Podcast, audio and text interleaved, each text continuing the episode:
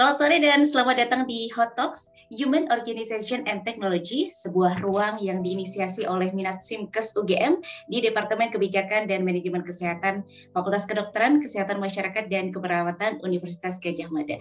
Senang sekali Bapak Ibu, saya Galuh dapat menyapa Anda kembali nih yang sudah menanti di sesi-sesi Hot Talks setiap dua minggu sekali ya. Apa kabar hari ini Bapak Ibu? Semoga Anda baik ya di tengah situasi dan juga cuaca yang mungkin tidak menentu. Semoga kita bisa hadir diskusi di sore hari ini dalam keadaan sehat. Dan tak lupa juga kami ucapkan Dirgahayu Kemerdekaan Indonesia yang ke-77 pulih lebih cepat, bangkit lebih kuat. Semoga semangat itu masih Anda bawa sampai dengan saat ini. Dan hari ini Bapak Ibu dalam acara Hot Talks, uh, seperti biasa Anda bisa menikmati acara sajian di sore hari ini melalui beragam platform, yaitu yang pertama ada di YouTube-nya Forkom Tiknas, di Raisa Radio dan juga ada di Zoom Meeting. Dan tentunya Bapak Ibu Anda juga bisa menyaksikan kembali melalui Spotify-nya Hot Talks UGM. Dan Bapak Ibu yang berbahagia, sore hari ini kita akan bahas sesuatu yang menarik nih yaitu kasus kematian ibu dan bayi. Kasus ini uh, masih cukup menjadi persoalan serius di Indonesia dan masih banyak terjadi. Untuk itu perlu pengembangan inovasi digital yang baik guna mendukung peningkatan pelayanan kesehatan ibu dan anak hingga daerah terpencil. Dan dalam hal ini Bapak Ibu sudah dikembangkan sebuah aplikasi bernama TeleCTG atau telekardiotografi dan hari ini kita akan bahas bagaimana pengalamannya dan juga bagaimana kendala dalam mengembangkan TeleCTG ini untuk Indonesia demi satu data kesehatan di Indonesia.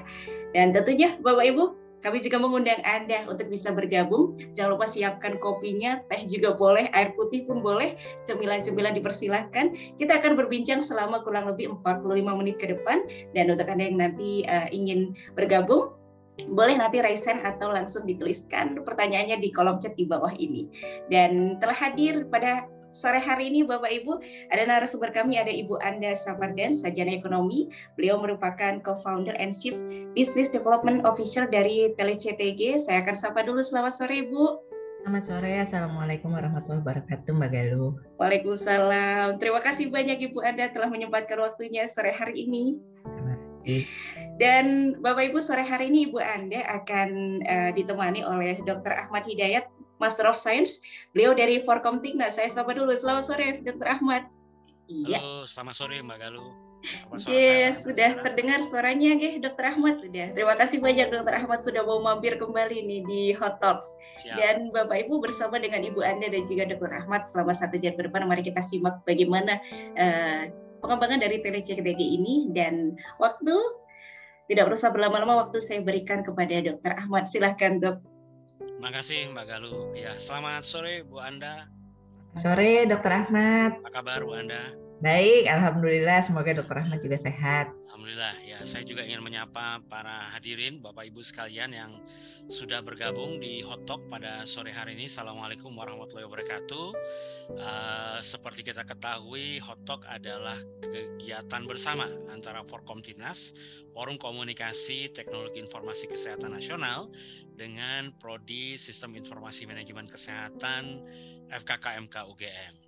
Ini merupakan hot talk kita yang ketujuh, satu kehormatan uh, buat kami, uh, Bu Anda, pada sore hari ini. Akhirnya kita ada narasumber wanita ya setelah hot talk ketujuh ya. Nah ini uh, tentu kita ingin banyak belajar nih dari Bu Anda uh, tentang pengalamannya ya tadi sudah disebut tentang sehati TeleCTG gitu ya. Tapi mungkin sebelum sebelum kita masuk ke ke yang berat-berat nih ya kita mulai dulu yang ringan-ringan nih Bu Anda silakan memperkenalkan diri terlebih dahulu Bu Anda kepada para hadirin Uh, Baik, silakan. Ya. Dokter Ahmad, terima kasih, terima kasih semuanya yang sudah hadir. Saya Anda Sapardan, saya dari Sehati TeleCTG. Terima kasih kesempatannya, senang sekali. Uh, saya sendiri latar belakangnya saya sarjana ekonomi tapi sebelum mulai saat di TeleCTG di tahun 2016 kira-kira enam tahun yang lalu saya udah 12 tahun di industri kesehatan tapi saya lebih di manajemen rumah sakit gitu jadi memang kalau sehati TeleCTG sendiri sebenarnya lahirnya tuh dari passion dan mulainya memang dari uh, pada saat kita, saya mengelola rumah sakit waktu itu sama partner saya Dr. Ari Waluyo kita mengelola rumah sakit terus kita melihat bahwa harusnya semua orang tuh bisa mendapat sebuah pelayanan yang terstandar gitu kalau di rumah sakit tuh kita mikirnya pasti gimana nih ya kalau di manajemen rumah sakit meminta memindahkan dari yang saya minta maaf untuk uh, kalau minta maaf ke dokter Ahmad juga hmm. gimana caranya memindahkan dari dokter sentrik ke hospital sentrik hmm. gitu karena itu ada kaitan dengan sustainability dari perus dari rumah sakit itu sendiri. Hmm. Jadi uh, kami juga itu sebenarnya salah satu alasan jadi kita membuat sebuah uh, journey untuk pasien. Kebetulan kita memang geraknya di bidang ibu dan anak waktu itu perempuan dan anak. Jadi kita membuat sebuah journey yang membuat pasien itu merasa nyaman karena well informed. Mm-hmm. Gitu. Nah, uh, pada saat membuat journey, saya kebetulan dikasih satu rumah sakit yang rumah sakitnya terkenal di Jakarta gitu, tapi sudah dalam kondisi yang harus di lah seperti itu. Dan saat itu kita nggak punya uang banyak. Sebenarnya kalau pada saat itu tuh kita punya teknologi, itu akan jauh lebih mudah gitu. Tapi kita nggak punya uangnya saat itu untuk bikin teknologi. Jadi kita bikinnya secara manual dulu. Sebenarnya itu jadi kayak prototipe kita.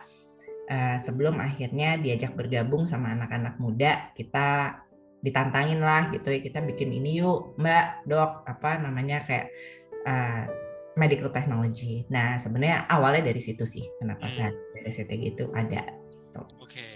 ya ya. Jadi mulai dari passion ya Bu Anda ya. Ya nah, sangat. Selain Anda memang pengalaman di bidang kesehatan ya. Ya. ya. Passion banget lah waktu passion itu dok. banget ya.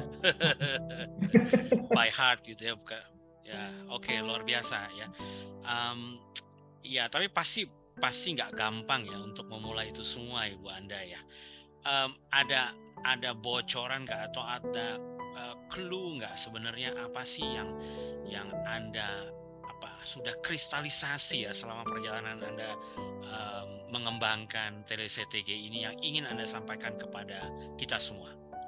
Ya, yes, terima kasih banyak sebenarnya kesempatannya waktu itu kita kita pernah diskusi sebelum ini kan Dokter Ahmad hmm. sebenarnya Dokter Ahmad sebenarnya saya tuh lebih pengen uh, gimana bisa sharing sebenarnya tips and tricks lah gitu hmm. karena kan uh, di industri health tech atau medtech ini bukan sesuatu yang gampang ya. Jadi kalau misalnya kami bisa sharing informasi yang membuat teman-teman tuh nggak perlu melalui apa yang kami lalui lah gitu, hmm. istilahnya bisa shortcut lah gitu itu kan itu kan lebih baik ya dok gitu. Ya.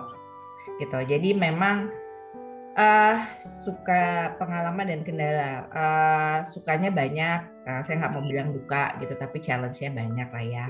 Uh, untuk itu gitu. Dari hal-hal yang sudah dikristalisasi uh, yang paling utama adalah membangun medtech itu tidak gampang gitu. Apalagi kalau misalnya kita karena uh, satu kita menggabungkan antara kesehatan dan juga teknologi. Itu di pengalaman di saat TLCTG itu butuh dua tahun gitu nih supaya orang medisnya sama orang teknologinya nih punya pemahaman yang sama gitu. Nanti apa awal-awalnya tuh lumayan cukup alat lah gitu orang medisnya masa gitu aja nggak bisa sih gitu sementara orang technya nggak bisa gitu gitu itu kan apa kalau maunya kayak gini nih rigid gitu gitu segala macam back endnya masih dibikin yang sangat uh, bagus gitu gitu segala macam itu itu secara organisasi hmm. tapi kalau dari saya pribadi untuk teman-teman yang misalnya ingin punya passion atau ingin berbuat sesuatu untuk bangsa kita melalui digitalisasi kesehatan atau apa pun uh, mungkin pada dasarnya kalau di perusahaan ini kan saya lebih banyak dari sisi bisnisnya ya gitu uh, dan passion aja tuh sebenarnya nggak cukup hmm. gitu. Jadi memang benar-benar harus mikir bisnisnya juga gitu. Yang pertama uh, kalau dari saya dulu tuh sangat dulu tuh sangat idealis gitu. Wah pokoknya saya mau gedein ini gitu membantu nurunin aki AKB stunting gitu gitu segala macam gitu. Tapi at the end of the day kita harus tentuin gitu kamu mau membina ini selamanya atau memang at some point you want to exit gitu. jadi memang rata-rata kalau startup yang harus dipikirin pertama kali saya bicara sama beberapa founder kamu plan exitnya apa dan dalam berapa tahun kamu mau exit apalagi kalau kamu mau cari pendanaan karena pasti PE atau VC they want to exit itu at some point. Biasanya kalau PI itu tujuh tahun ya, kalau visi biasanya lebih cepat. Gitu. Nah itu yang yang yang di situlah kita harus menyesuaikan antara idealisme sama uh, tuntutan, tuntutan pasar, tuntutan investment dan segala macam. Itu sih nomor satu ya Dokter Ahmad kalau menurut saya gitu. Really. bagaimanapun kan entitas bisnis ya, jadi ya. aspek bisnis itu sangat penting ya. Ya. Terus yang kedua measure your strength. Hmm. Itu ukur uh, kemampuan kita itu kekuatan kita tuh seberapa gitu. Medical technology it's a very uh, expensive business hmm. Gitu. Jadi uh, terus terang di Sehati Tele CTG itu kita punya CTO yang jago banget. Gitu CTO kita jago banget. Uh, dia kita tarik dia dari luar sih waktu itu.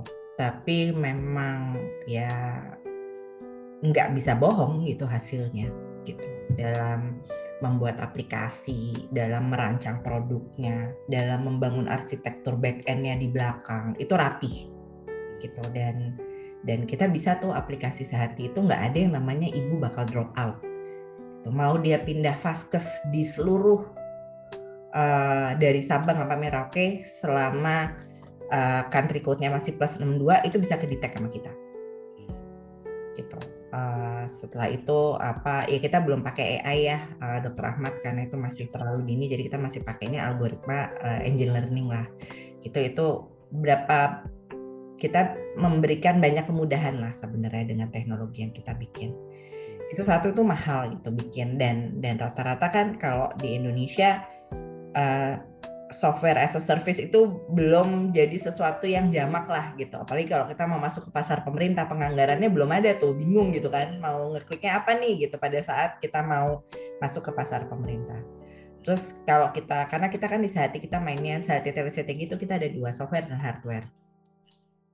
Hardware lebih mahal lagi gitu karena itu compliance-nya sangat luar biasa gitu. Jadi kita harus melalui clinical trial, uh, habis itu apa uh, quality management systemnya, assurance-nya, kita udah ISO, kita udah uh, IEC dan segala macam, kita juga sudah TKDN, kita di 41,05, itu membutuhkan uh, biaya yang yang cukup mahal gitu. Dan dan apa namanya kan even kalau di luar negeri itu gitu untuk medical technology itu setiap costnya per tiga bulan tuh around 5 juta dolar gitu. Sementara kita bisa kita nggak sampai gitu untuk jadi sebuah produk dan hidup sampai enam tahun itu cost kita nggak sampai segitu gitu. Jadi memang semahal itu gitu. Kalau kita mau bikin hardware bisa sampai diserap di apa sampai siap untuk diserap di pasar gitu karena kan bukan cuman barang itu jadi gitu tapi ada market fit habis itu ada post post market surveillance habis itu ada pengembangan-pengembangan yang kita harus lakukan Nah, itu jadi memang measure your strength itu sangat perlu gitu. Yang pertama, kamu sendiri tahan nggak secara mental hmm. jadi entrepreneur. Hmm. Terus terang saya agak-agak kejebur sih dokter Ahmad gitu. Sebenarnya saya juga agak-agak aduh udah udah setengah kaki ini kejebur gitu nggak diterusin susah banget gitu kan. Hmm.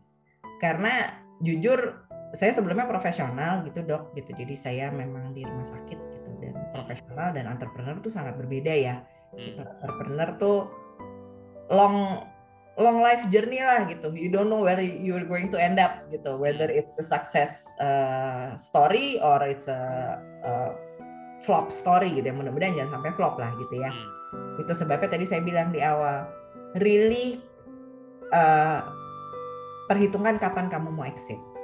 Hmm. Jadi kamu akan tahu gitu dan itu termasuk di measure your strength gitu. Hmm satu kekuatan mental kamu sendiri itu seberapa gitu yang kedua kekuatan kamu secara finansial hmm. siapa yang akan backup kamu gitu dulu itu ada ceritanya gitu kemarin kita juga baru dapat satu pengalaman menarik ya aduh gila susah banget nih gitu jadi uh, kamu mau mainnya sama siapa nih gitu pada saat pada saat cari investor. Ini saya kasih tips-tips aja nggak apa-apa ya, ya, ya. ya, itu justru perlunya. Uh, silakan. Ya. silakan ya. Jadi kamu mau mainnya sama siapa nih? Sama corporate venture, PE atau VC? Iya. Yeah. Gitu. Ntar kalau di corporate venture sama konglomerat, VC sama PE masuk ngeri-ngeri sedap gitu kan. Tahu yang ngebiayain, tahu kayak gitu tuh berat tuh. Even yang udah VC yang yang kita tahu backingannya juga kuat, begitu tahu wah gila di belakangnya ada si ini nih gitu udah deh lo beresin dulu deh baru nanti gue masuk gitu. Jadi itu kita pilih-pilih bener gitu sesuai dengan planning exit kita gitu. Hmm. maunya yang mana gitu. Itu satu dari finansial. Yang kedua know your network. Hmm. sekuat apa sih kamu gitu untuk uh, dan itu semuanya terkait dengan target market yang kamu pengen bina yang kamu pengen sasar gitu kan. Uh, sekuat apa network kamu? Kamu mau masuk pemerintah sekuat apa network kamu dan kekuatan finansial tentunya untuk bisa berhubungan dengan uh, si yang punya punya anggaran ini hmm. dan itu bukan cuma pemerintah daerah tapi ada ya ada yang pembuat regulasinya ada kementerian teknisnya itu kan juga butuh uh, butuh treatment khusus lah, dokter Ahmad ya. Mm-hmm. Ada effortnya ya. Effort, effort dan duit sih dok. Mm. Gitu. Uh, effortnya segala macam lah. Effort mau mulai dari secara finansial, network, kedekatan, kemampuan kamu uh, membina hubungan sama mereka gitu. Karena kan yeah. kita orang swasta tiba-tiba berurusan dengan uh, dengan birokrat itu yeah. dua culture yang sangat beda gitu dok ya. gitu nemenin nemenin orang sampai jam 12 malam ngobrol hahaha gitu sementara aduh gila ini kerjaan banyak banget di belakang gitu gitu segala macam itu tuh itu itu uh, itu hal-hal yang harus diperhatikan juga gitu hmm. jadi network kamu siapa kamu bisa masuk ke mana karena medical technology itu bukan cuma dengan tadi tapi kamu harus punya hubungan yang baik dengan asosiasi profesi juga. Habis itu apa namanya dengan asosiasi-asosiasi uh, yang lain gitu. Misalnya uh, Persi, Arsi, Arsada gitu. Kalau kita memang mau masuk ke sana, kamu harus punya hubungan yang baik. Kalau kamu bikin alkes distributor, apakah itu dengan Gakeslab atau Aspaki atau Inta itu itu satu hal tersendiri lagi tuh gitu untuk kita bisa masuk gitu. Dan dengan siapa kamu bermitra gitu. Misalnya distributornya siapa gitu. Apakah mereka cukup bagus atau enggak dan segala macam. Jadi memang eh, ini saya bukannya maksudnya ngasih yang pahit-pahit ya bukan gitu saya cuma Ya. ngasih tips aja bahwa tips, ya, ya. tips bahwa ya memang harus sampai ke sana gitu dipikirin hmm. itu sebabnya masuk ke hal yang penting yang ketiga dengan siapa kamu bermitra hmm. gitu yang pertama tadi bukan cuma investor aja investor itu seperti apa gitu apakah memang dia mengerti health health game hmm. karena sangat berbeda dia punya koneksi yang bagus dan dia willing nggak untuk bantu sampai ke sana. Kalau kita misalnya mau masuk ke pasar pemerintah, kan banyak juga ya yang nggak mau gitu masuk. Aduh itu political for us gitu-gitu kita nggak mau bla bla bla segala macam. Hmm. Atau kalau misalnya kita mau masuk ke pasar uh, swasta atau ke consumer itu kan berarti kita harus siap-siap bakar uang gitu hmm. karena consumer acquisitionnya tuh udah pasti tinggi costnya. Lah tinggi costnya itu juga harus kita perhatiin. Dan kedua tim tim secara organisasi gitu. Hmm. itu yang pertama. Kalau menurut saya yang penting banget ya udah pasti secara teknis ya. Kalau kita di health technology ya orang teknya harus kuat. Hmm. tadi kesehatan ya orang kesehatannya juga harus kuat. Tapi yang gak kalah penting adalah orang keuangan harus kuat dok. Hmm. ya pasti itu. Yes. sebagai satu korporasi uh, finance itu backbone-nya ya Iya itu nyawanya lah, itu nadinya, nyawanya, darahnya gitu. Iya. Begitu darahnya kesetop kan satu badan mati semua gitu kan dok. Iya, nah, betul. itu tuh iya. di situ gitu. Jadi dan dia harus dia harus punya akses yang banyak. Apakah for the source of fundnya ya? Hmm. Mau apakah itu dia nanti pinjam ke bank ataukah dia hmm. punya relasi yang kuat? Apa dia hmm. memiliki hubungan yang baik dengan investor-investor ya? Jadi dia udah tahu gimana caranya bisa narik uang dan segala macam. Itu itu penting banget sih. Ya. Dan itu sebenarnya like-nya kita tuh agak di situ. Gitu. Hmm. Hati okay. itu ya. Tapi ini kan Bu Anda kan uh, ini luar biasa nih tipsnya ini uh, kalau istilahnya sekarang tuh daging semua nih ya. Tapi kan ini kan perjalanan Bu Anda yang sedemikian panjang ya. Tapi kalau saya mewakili mereka yang baru mulai gitu ya. Ya, ya. pasti poin-poin Bu Anda tadi harus diperhatikan. Tapi kalau yang baru mulai kan belum ada semua tuh Bu network belum ada, capital belum ada, gitu kan baru ada passion gitu. Gimana tuh mau mulainya ya Bu Anda ya? Uh, tentuin dulu marketnya mau yang mana dok, swasta atau pemerintah. Hmm. gitu. Ini ini pelajaran dari kita kita sampai diketawain sama orang kadin segala macam gitu. Ya Elanda gitu. Maksudnya lo punya barang sebagus apa aja kalau lo nggak bisa beli anggaran namanya bohong. Jadi lebih baik lo beli anggarannya dulu, cari cukongnya, beli anggaran baru barangnya diadain. Gitu. Jadi itu mungkin yang yang yang yang teman-teman harus tahu juga gitu. Si payernya ini siapa sih yang bisa ya. beli beli barang ini, yang bisa menyerap barang ini gitu. Karena kan pada akhirnya kamu nggak akan bisa dapat investment kalau kamu juga nggak punya strong business model kan. Ya. Dan sekarang, At the end of the day produknya akan dibeli kan, soalnya harus ada yang bayar kan. Betul, betul ya. itu dok. Dan ya. Dan dan sekarang juga udah zamannya nggak lagi bakar-bakar duit lah gitu. Kita udah mau menghadapi resesi segala macam gitu. Jadi memang lebih ke uh, gimana? Revenue generation ya. Ya, revenue generation, how we generate revenue. Ya. Jadi itu sih mungkin kalau awal tentuin dulu pasarnya tuh yang mau yang mana. Terus siapa yang punya anggaran? Kamu punya akses nggak ke sana? Gitu itu itu jadi satu hal yang harus diperhatiin daripada uh, capek gitu di tengah jalan. Hmm, ya. Ya, untuk kasus TLCTG kan sebenarnya pain pointnya sudah sangat jelas gitu ya. Um, apa namanya? Uh, pasti kan di awal juga sudah dipetakan gitu kan siapa yang jadi payernya kan Bu Anda ya. Uh, apa namanya terkait dengan uh, menurunkan aki, uh, stunting dan lain-lain gitu ya. Tapi apakah itu juga masih belum cukup ya? Uh, nah itu dia. Uh, belum sih, hmm. uh, dok. Uh, yang pertama adalah kita udah tahu payernya siapa, tapi hmm. uh, tapi ya itu tadi barang bagus aja tuh nggak cukup gitu, hmm. gitu karena uh, terus terang kalau kita bermain di pasar pemerintah pun banyak investor yang nggak terlalu seneng gitu karena hmm. itu sangat volatile gitu jadi nggak sustain dan itu itu susah gitu kan ya kita kan juga tahu ya uh, gimana gitu dan it's quite uh, high cost lah hmm. gitu jadi ya, ya. PR banget ya buat kita karena kan um, apa namanya healthcare spending kita kan paling besar saat ini tetap di pemerintah gitu ya. Sementara struktur pembiayaan swasta kita masih belum cukup berkembang dengan baik. Ini satu tantangan besar nih buat kita untuk mengembangkan startup di Indonesia khususnya di bidang medical technology nih Bu Anda. Kalau petanya seperti apa yang Anda sampaikan? Emang tantangan banget sih dok kalau misalnya kita tanya ke Eh, asosiasi-asosiasi gitu ya. Kita coba aja lihat siapa sih yang akhirnya benar-benar bisa fly oh, di di di di startup kesehatan ya. Terus kira-kira uh, bentuknya seperti apa sih? Apakah itu e-commerce untuk apa untuk uh, kesehatan? Apakah itu yang memang sifatnya inovasi? Kan kita bisa lihat gitu. Saya nggak akan ngomong gitu tapi ya kita pelajarin sendiri aja lah gitu. Maksudnya siapa sih yang bisa fly? Paling pemainnya sekarang gede banget paling banyak tiga kan tuh. Yeah. paling banyak tiga. Dan dari situ kan itu semuanya setipe. Bisa dibilang. Dan dan apa namanya ya dilihat aja lah gitu. Kira-kira uh, ya kita juga harus melihat pasarnya atau investor yang saat ini ada di Indonesia itu yang seperti apa sih tipenya gitu. Mungkin kita yang harus lihat seperti itu gitu. Kecuali kalau kita di luar negeri ya inovasi itu dihargain dengan dengan sangat luar biasa gitu.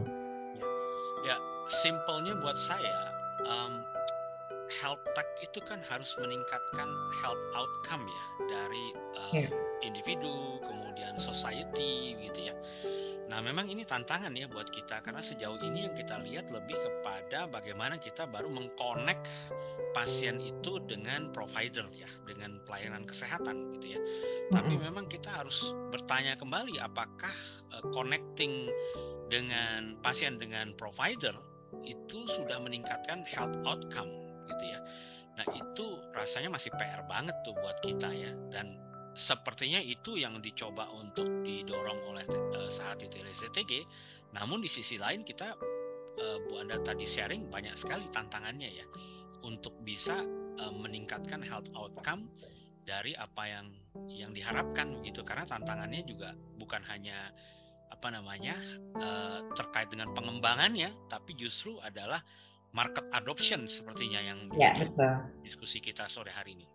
Iya. Betul sih dok, itu sangat betul gitu. Mungkin tadi kan kita kan selalu, nah makanya ini nih mungkin um, di saya ya selama ini gitu ya, saya melihatnya ini ini this is my uh, own humble opinion lah gitu. Apa tidak mewakili, I'm not representing, I'm not talking on behalf of the company gitu. Ini ini ke saya gitu karena saya pada dasarnya seperti yang tadi saya bilang di awal saya masuk tuh agak-agak kejebur gitu jadi saya memang lebih banyak sisi sosialnya juga dan memang benar tadi kata dokter Ahmad gitu kan sebenarnya kita melakukan ini kan untuk meningkatkan derajat kesehatan manusia Indonesia lah dok itu kan sebenarnya cita-cita kita ya dan itu kan sebenarnya yang harus dilakukan oleh negara itu adalah itu gitu. dan itu ranahnya di public health tapi kan yang sekarang kita lihat kan sangat jauh dari public health gitu. Jadi uh, kalau bisa dilihat hal-hal yang terjadi yang diimplementasikan itu lebih sifatnya sangat klinis atau sangat dagang. saya sih jujur-jujuran aja ya dok gitu karena memang saya cukup cukup transaksional gitu ya. dari ya dagang lah dok gitu dagang. apa pengadaan dan segala macam gitu tanpa melihat apakah itu pada akhirnya meningkatkan derajat kesehatannya apakah itu meningkatkan kepuasan publik hmm. yang harusnya dilayanin gitu dan seharusnya teknologi ini membantu supaya itu tercapai gitu jadi kalau makanya saya agak-agak uh, gimana ya dok agak sedih juga gitu karena karena uh, masih public health itu masih sangat sedikit gitu tersentuhnya menurut saya hmm.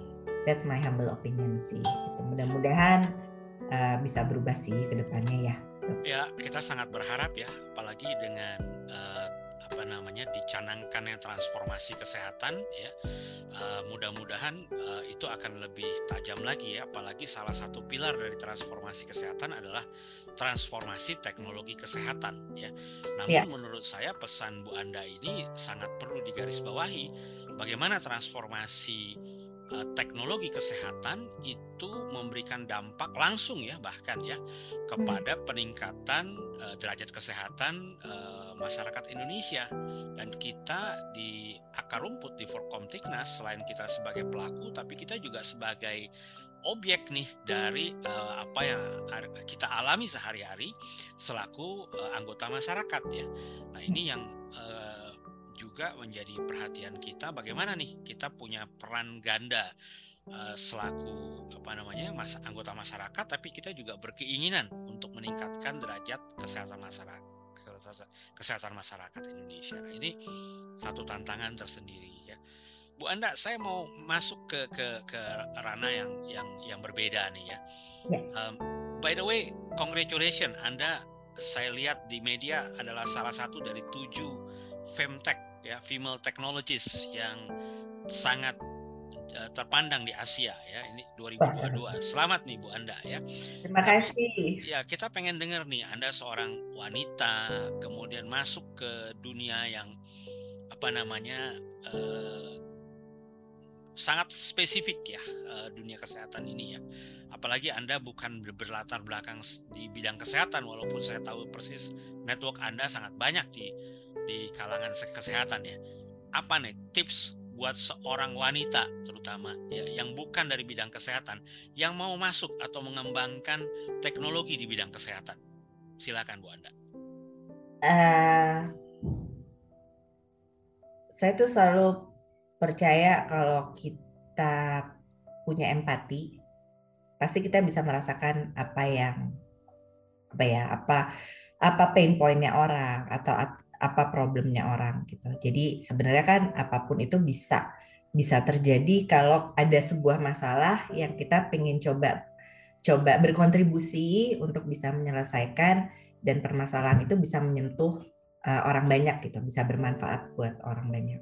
Sebenarnya sih awalnya di situ gitu. Uh, dok tadi seperti saya udah cerita di awal emang awalnya dari passion dan uh, mungkin dulu tuh waktu awal-awal banget nih dok masih sangat masih sangat idealis gitu tuh saya beneran oh mau bantu menurunkan aki AKB stunting lalalalalala gitu. Tapi ke sini gitu kan apa pun kita pasti we try to adjust gitu in order to survive gitu. Itu kan udah hukumnya Darwin ya gitu. Jadi jadi uh, memang memang berubah gitu. Jadi kita kita merubah value kita lebih ke gimana caranya kita bisa membantu untuk terjadinya akses yang setara. Hmm. Khususnya buat perempuan sama anak gitu. Mau mereka di mana pun berada. Dan salah satu yang bisa membantu itu adalah teknologi dok. Hmm. Apa melihat bahwa ya Indonesia secara geografis sangat uh, luas, terus sangat beragam. Setelah itu juga uh, apa ya persebaran tenaga kesehatan juga masih sangat beragam juga gitu, belum belum merata. Uh, tingkat uh, apa namanya tingkat pemahaman, tingkat kesempatan orang gitu kan banyak ya sebenarnya. Saya saya bicara sebagai perempuan gitu ya karena kan memang ya. yang sasaran kita perempuan gitu. Ya, perempuan ya. Indonesia itu kan banyak yang masih belum punya pilihan ya dok. Hmm. Dalam artian belum punya pilihan itu punya waktu luang aja untuk bisa menyerap sebuah informasi itu mereka nggak punya.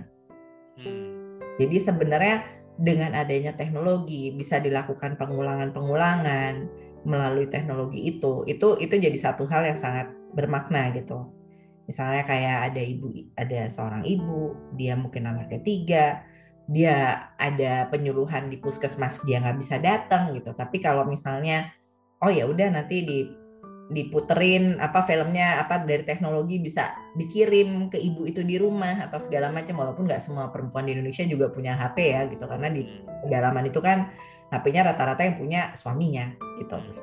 tapi itu bisa jadi satu membuka akses lah untuk mereka memberikan mereka kesempatan walaupun misalnya tiga hari lebih lambat gitu daripada teman-teman yang lain hmm. jadi memang jujur saya melihat bahwa teknologi itu bisa jadi suatu jembatan yang luar biasa. Itu sebabnya masuk ke sana walaupun latar belakang saya bukan kesehatan dan juga bukan teknologi.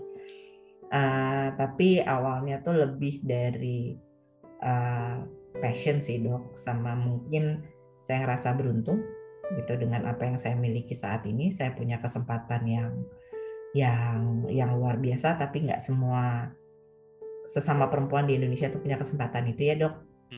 Sementara kan perempuan tuh pilarnya bangsa gitu. Jadi jadi kalau bisa membantu untuk mereka punya kesempatan yang sama, apakah itu terhadap akses terhadap informasi, uh, kesehatan yang terstandar itu itu jadi jadi ininya saya sih dan itu hmm. kenapa masuk melalui teknologi. Wow, wow. Ya, ini pesan pesan yang sangat mendalam nih untuk khususnya para wanita nih ya, generasi muda ya, eh, bahwa PR kita masih banyak nih untuk para wanita Indonesia ya. Ya, um, walaupun membuat saya jadi jadi sangat concern ya terus terang ya Bu Anda, karena uh, kita punya kesenjangan informasi tetap besar gitu ya, apalagi di kalangan wanita. Tapi pesannya Bu Anda adalah ketika mengembangkan uh, uh, teknologi uh, kedokteran atau teknologi kesehatan ini um, kita perlu melihat di mana aspek bisnis kalau saya bilang untuk itu bisa dikembangkan gitu ya. Jadi ini gapnya besar sekali. Di satu sisi kita ingin meningkatkan akses, tapi di sisi lain akses ke uh, apa namanya support sebagai satu bisnis ini belum terjawab loh Bu Anda. Gimana menurut Anda? Ya, Iya, itu tadi sih Pak, gitu. Maksudnya kan kalau kita masuk ke ranah public health, dok, sebenarnya kan bukan kita kita bicara bisnis dalam bentuk yang lain gitu. Itu bukan bisnis yang harus memberikan kamu langsung keuntungan jebret uang di depan gitu. Tapi kalau kita sudah memutuskan bahwa oke okay deh kita masuknya ke public health, itu kan jangka panjang ya dok sebenarnya semuanya. Gitu. Jadi gimana itu secara health economics gitu itu bisa uh, memberikan long long term benefit atau penghematan 10 tahun ke depan, 15 tahun ke depan karena kita melakukan prediktif dan preventif. Ya. Gitu, misalnya seperti itu. Dan tapi kan yang terjadi ini terus terang aja ya, yang terjadi ini kan memang kamu dagang. Ya, dan dan siapa yang mau bayar itu kan Bu Anda untuk public health service itu? Ya harusnya negara lah, Dok. Masa nah, swasta? Makanya, betul, it that's a public uh, public responsibility gitu ya. ya. Nah, tapi kan juga bukan tidak menutup kemungkinan swasta berperan di situ kan.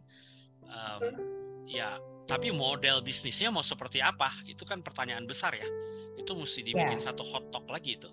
Sebenarnya sih gini ya dok, apa maksudnya gini, swasta sangat ingin membantu gitu, hmm. sangat ingin membantu karena kita juga merasa it's part of our responsibility gitu. Karena kalau ya let's say lah tetangga kita sakit kan kita juga sedih ya gitu. Apa ya apalagi misalnya penyakit menular atau segala macam dan dan ya pada prinsipnya kita ngerasa bertanggung jawab juga lah gitu. Kalau kalau negara kita lebih sehat udah pasti kita daya saingnya lebih baik gitu. Uh, gimana ya ngomongnya? Hmm. tapi tapi kan uh, yang kita tahu sekarang nih ya kan otomatis kalau swasta kan nggak mungkin kita yang membiayai gitu ya dok? So, untuk public health. Dan mungkin bisa jadi sebuah uh, sebuah studi atau research gimana PPP itu sebenarnya berlaku di Indonesia gitu. Public private partnershipnya tuh gimana sih? Hmm, kan harusnya health, ya? untuk public health. Nah. harusnya kalau kita lihat waktu itu kebetulan saya banyak kerja sama sama NHS NHS eh, dan mereka lagi melakukan transformasi UK, ya? UK jadi NHSX itu sangat berbeda gitu sistem uh, eh, PPP-nya jadi pemerintah yang merangkul swasta dan mereka membiayai swasta itu memakai anggarannya mereka untuk melakukan public service. Mm-hmm. Tapi kalau di sini ya dokter lihat sendiri lah gitu kan apa ya, kita masih di infrastruktur ya belum masuk ke program ya. Iya dan rata-rata PPP-nya lebih ini saya jujur-jujuran aja gitu ya ngomong sama ya sama lembaga LK lah lembaga institusi daerah dan segala macam pasti oke okay, jadi apa yang bisa dibawa? Gitu. Pembiayaannya bisa apa dari pihak swasta? Loh ini kok agak kebalik gitu. Jadi memang mungkin mandeknya di situ dok. Ya, ya. mungkin penerjemahan PPP itu uh, apa ya mungkin harus agak dibenerin gitu dok gitu. Ya. mungkin bisa kita bisa melakukan sebuah studi perbandingan gitu PPP di ranah kesehatan di luar dengan apa yang terjadi di Indonesia tuh ada gapnya nggak sih? Nah mungkin Menarik. saya mau satu hal, sorry sorry dok, silakan, jadi saya nyala. Uh, ya sebenarnya kalau saya kan pada prinsipnya saya lebih mementingkan kebermanfaatan ya, gitu. hmm. gitu. Jadi udah bukan sebuah Pasti. attachment atau kepemilikan pada sebuah hal gitu. Dan memang uh, kebetulan saya uh, ada ada sebuah kesempatan di mana saya bisa melakukan itu lebih luas gitu. Jadi lebih berpikir uh, gimana membantu supaya ada sebuah lembaga gitu yang bisa berpikir secara independen, memberikan masukan supaya public health bisa lebih baik dan iklim inovasi maupun investasi di kesehatan di Indonesia tuh bisa berjalan lebih lebih lebih enak lah, lebih kondusif gitu terus segala ya. untuk semua pihak. Itu yang sebenarnya saya akan yang akan saya lakukan ke depan gitu dengan hmm. dengan dengan beberapa mitra ke depan dan memang terus terang saya pun juga sedang bersiap untuk uh, untuk tidak disahati telestrategi lagi gitu. Oh, itu malahan ya. uh, ya karena ya mungkin kalau udah seumuran kita ya dok gitu kan kita nyarinya udah udah legacy lebih ya uh, saya nggak ke legacy sih dok, saya lebih ke kebermanfaat gitu, kebermanfaatan gitu, lebih persiapan ke akhirat lah dok gitu. Saya legacy saya nggak mikir dok gitu, karena buat saya uh, ya saya mati seminggu lagi belum tentu juga orang masih ingat sama saya gitu. Yang penting amal jariahnya aja deh dok gitu. Amin. Terus ya. Uh, tapi yang tahu Tuhan gitu. Saya nggak saya nggak butuh sih, saya nggak butuh gitu orang. Oh inget Bu Anda yang bikin ini gini gini enggak sih gitu gitu. Ya lebih ke arah sana sih dok. Siap. Bu Anda kita mau kasih kesempatan dulu ke teman-teman yang hadir mungkin ada pertanyaan ya. Uh, Oke, silakan nih. Terus terus. Uh, uh, um, silakan kalau ada pertanyaan dari teman-teman. Ini tadi ada pertanyaan di chat terkait dengan uh, Bu Anda bukan dari bidang kesehatan ya. Uh, ini sudah dijawab juga tadi ya dari uh, Mbak Sasa ya. Silakan mungkin ada pertanyaan dari Bapak Ibu sekalian yang hadir pada sore hari ini. Kalau nggak ada kita lanjut uh, lagi mungkin sebentar lagi kita uh, sudah hampir di ujung tapi masih ada empat menit nih Bu Anda ya. um, ya tadi Anda udah masuk ke ke aspek yang sangat uh, personal ya terkait bagaimana Anda berharap uh, tentang nextnya uh, seperti apa ya untuk uh, apa sehati TTG ini uh, journey-nya seperti apa ya. Um, ya, tapi saya ingin tetap uh, apa namanya? Kita inginkan tetap memberikan uh, motivasi ya kepada siapa pun di Indonesia untuk mengembangkan uh, inovasinya ya.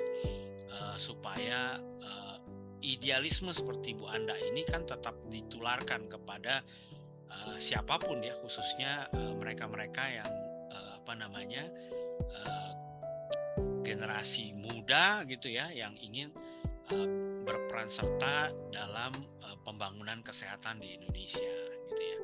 Nah, uh, silakan mungkin Bu Anda ada aspek aspek lain lagi nih. Udah ini kan kita udah bicara dari aspek teknis, finansial sampai uh, apa namanya rohani juga nih ya, Bu Anda ya.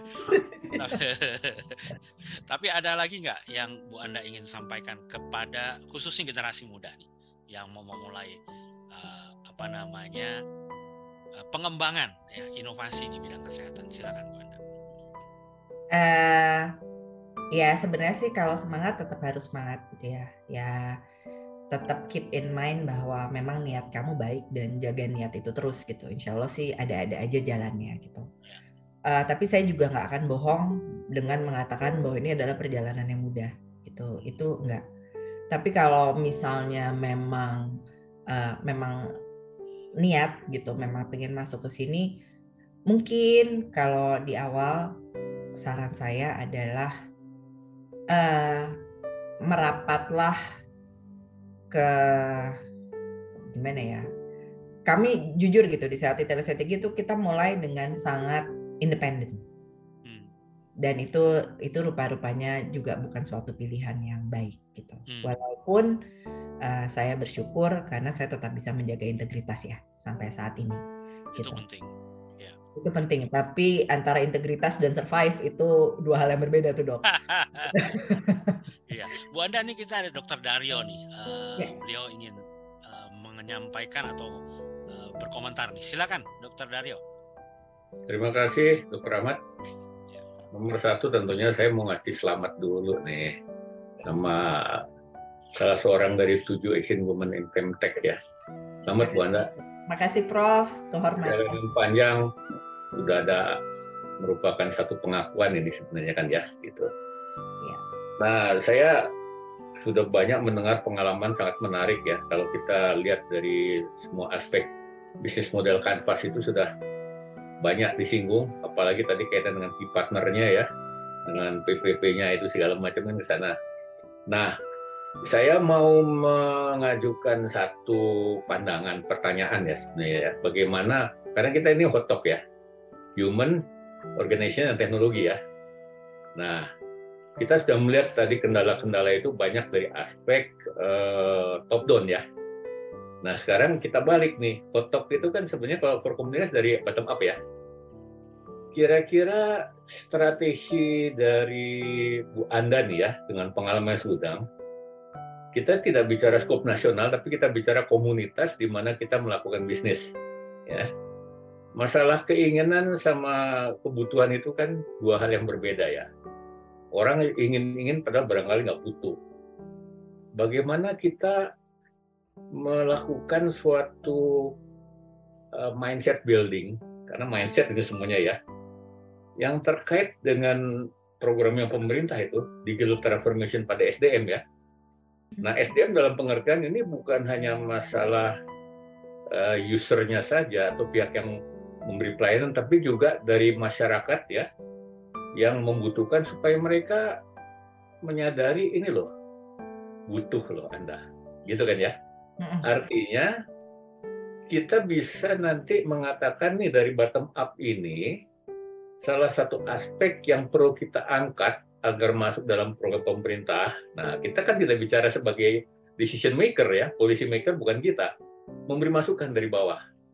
Nah, pemikiran Anda kira-kira strateginya bagaimana ya supaya baik di kalangan SDM kesehatan maupun masyarakatnya itu mulai mendapatkan pemahaman yang baik mengenai digital literasi. Itu kira-kira Bu Anda. Oke, okay. uh, eh, menarik banget sih Prof pertanyaannya gitu, apa digital literasi gitu. Uh, kalau ini saya bicara berdasarkan pengalaman saya ya Prof ya. gitu. Ya. Kayaknya kalau uh, kita membandingkan dengan teori itu agak-agak sulit gitu. Uh, karena teorinya pasti ya digital adoption dan segala macam tuh transformation segala macam tuh uh, ideal banget gitu. Tapi kondisinya di Indonesia adalah uh, belum sampai ke sana juga gitu masyarakatnya dok gitu kayak prof gitu. Karena terus terang kalau kita ke lapangan ya nggak usah jauh-jauh deh Jakarta coret dikit aja gitu. Itu semuanya masih berkutatnya di masalah kesejahteraan jadi mereka berpikir bahwa literasi digital tuh agak masih jauh gitu tapi kalau menurut saya mungkin hal yang bisa dilakukan adalah kalau kita mau membuat orang tuh oh ternyata digitalisasi tuh oke okay loh dan memang kita harus pakai gitu. Itu adalah membuat produk yang sangat baik yang bisa memudahkan kehidupannya mereka sih Prof. Gitu. Jadi menurut saya what's in it for them? Itu yang harus kita pikirin sih kalau menurut saya. Jadi misalnya masyarakat. Oke, okay, kita ngomong digital uh, digitalisasi, saya harus pakai aplikasi A gitu.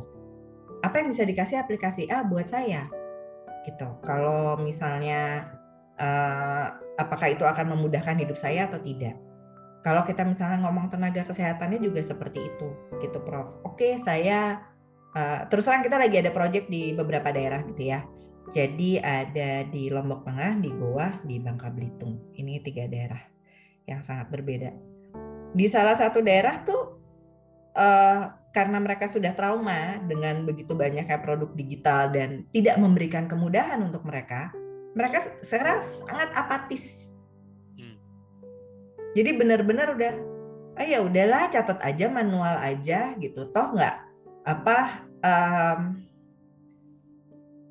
toh nggak nggak membuat saya kalau saya pakai apa ya tidak memudahkan pekerjaan saya gitu sebenarnya itu sih harusnya teknologi itu kan digitalisasi itu harusnya bisa menjawab pain pointnya mereka, ya. bisa memudahkan pekerjaannya mereka gitu. Just, bukan justru uh, mempersulit dan mungkin juga mindset dari yang punya teknologi itu juga harus sedikit uh, dirubah juga gitu, Prof. Kalau menurut saya gitu. Jadi teknologi itu nggak selalu harus canggih gitu. Kadang-kadang teknologinya lebih sederhana tapi pelaksanaan di lapangan dengan SOP yang sangat ketat itu justru malah bisa berhasil gitu digitalisasi yang diharapkan satu data yang diharapkan itu justru bisa terjadi gitu dibanding kita bilang bahwa oh ini teknologinya canggih banget harus dipakai tapi sangat rigid hmm. kecuali kalau memang apa namanya kita udah benar-benar tahu bahwa flow-nya itu tidak akan berubah. Sementara sekarang kan ganti menteri ganti ganti kebijakan prof. Ya setiap kali uh, apa namanya setiap kali ada perubahan kebijakan kalau teknologinya dibangun sangat canggih dan biasanya itu rigid itu kan penyesuaiannya setengah mati lagi Prof. Kita mengajarkan lagi teman-teman di lapangan memberitahu lagi teman apa user itu itu jadi jadi satu hal yang yang luar biasa sih Prof gitu itu itu kalau dari saya gitu kalau apa yang kami lakukan saat ini kita mencoba untuk memberikan teknologi yang bisa memudahkan gitu. Tapi permasalahannya uh, jujur gitu ya, kita survei gitu di beberapa daerah gitu. Karena kan ada satu uh, aplikasi kita yang untuk bidan tuh mirip sekali dengan satu aplikasi di Kemenkes. Mereka semua bilang saya lebih senang pakai Sahati. Tapi boleh nggak kalau itu diintegrasi? Jadi saya nggak usah ngisi dua nih. Soalnya kalau saya pakai Sahati, saya tetap harus ngisi yang ini karena kalau nggak saya nggak dapet jam persal gitu misalnya atau saya nanti ditegur gitu. Nah hal-hal seperti itu juga sih yang harusnya mungkin masuk ke policy sih Prof. Ya.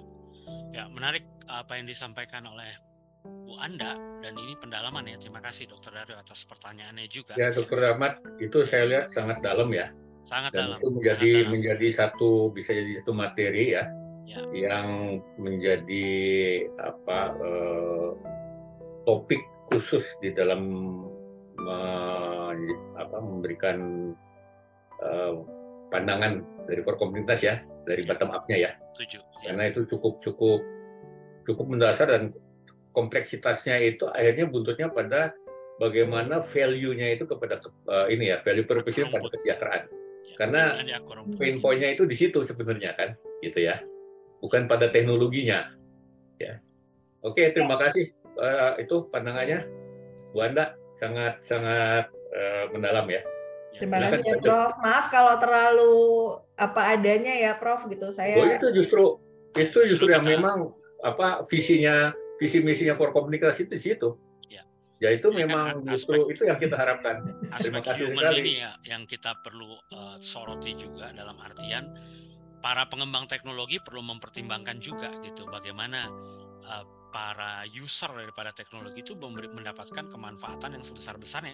Dan Bu Anda tadi mengingatkan bahwa nggak perlu yang canggih-canggih, jangan pikirin canggih-canggih, tapi yang simple tapi bermanfaat gitu. Itu yang mungkin menjadi PR buat kita semua ya. Mohon maaf sekali ini karena waktu, Bu Anda, uh, saya harus uh, akhiri diskusi kita pada sore hari ini. Rasanya kita masih bisa ketemu lagi ya nanti di sesi berikutnya ya.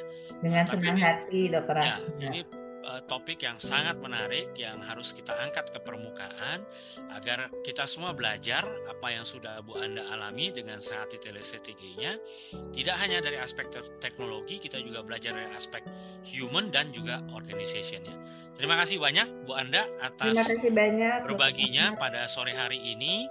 Saya tutup uh, hot talk ketujuh pada sore hari ini dengan mengucapkan alhamdulillah wassalamualaikum warahmatullahi wabarakatuh. Saya kembalikan ke Mbak Galuh. Terima kasih. Baik, terima kasih banyak Ibu Anda dan juga Dr. Ahmad telah memberikan ilmu pada kita semua ya Bapak Ibu sekalian. Dan juga menarik sekali edisi sore hari ini sangat membuat kita semangat terutama bagi anak muda. Terima kasih atas pesan-pesan dan juga tips-tipsnya Ibu Anda dan juga Dr. Ahmad. Semoga ke depan uh, telestrategi ini semakin kebermanfaatnya semakin terasa. Baik, sampai dengan uh, kondisi terpencil di pojok di ujung Indonesia. Terima kasih banyak. Dan juga sehat-sehat selalu untuk Ibu Anda dan juga Dr. Ahmad, Dr. Dayu juga terima kasih banyak.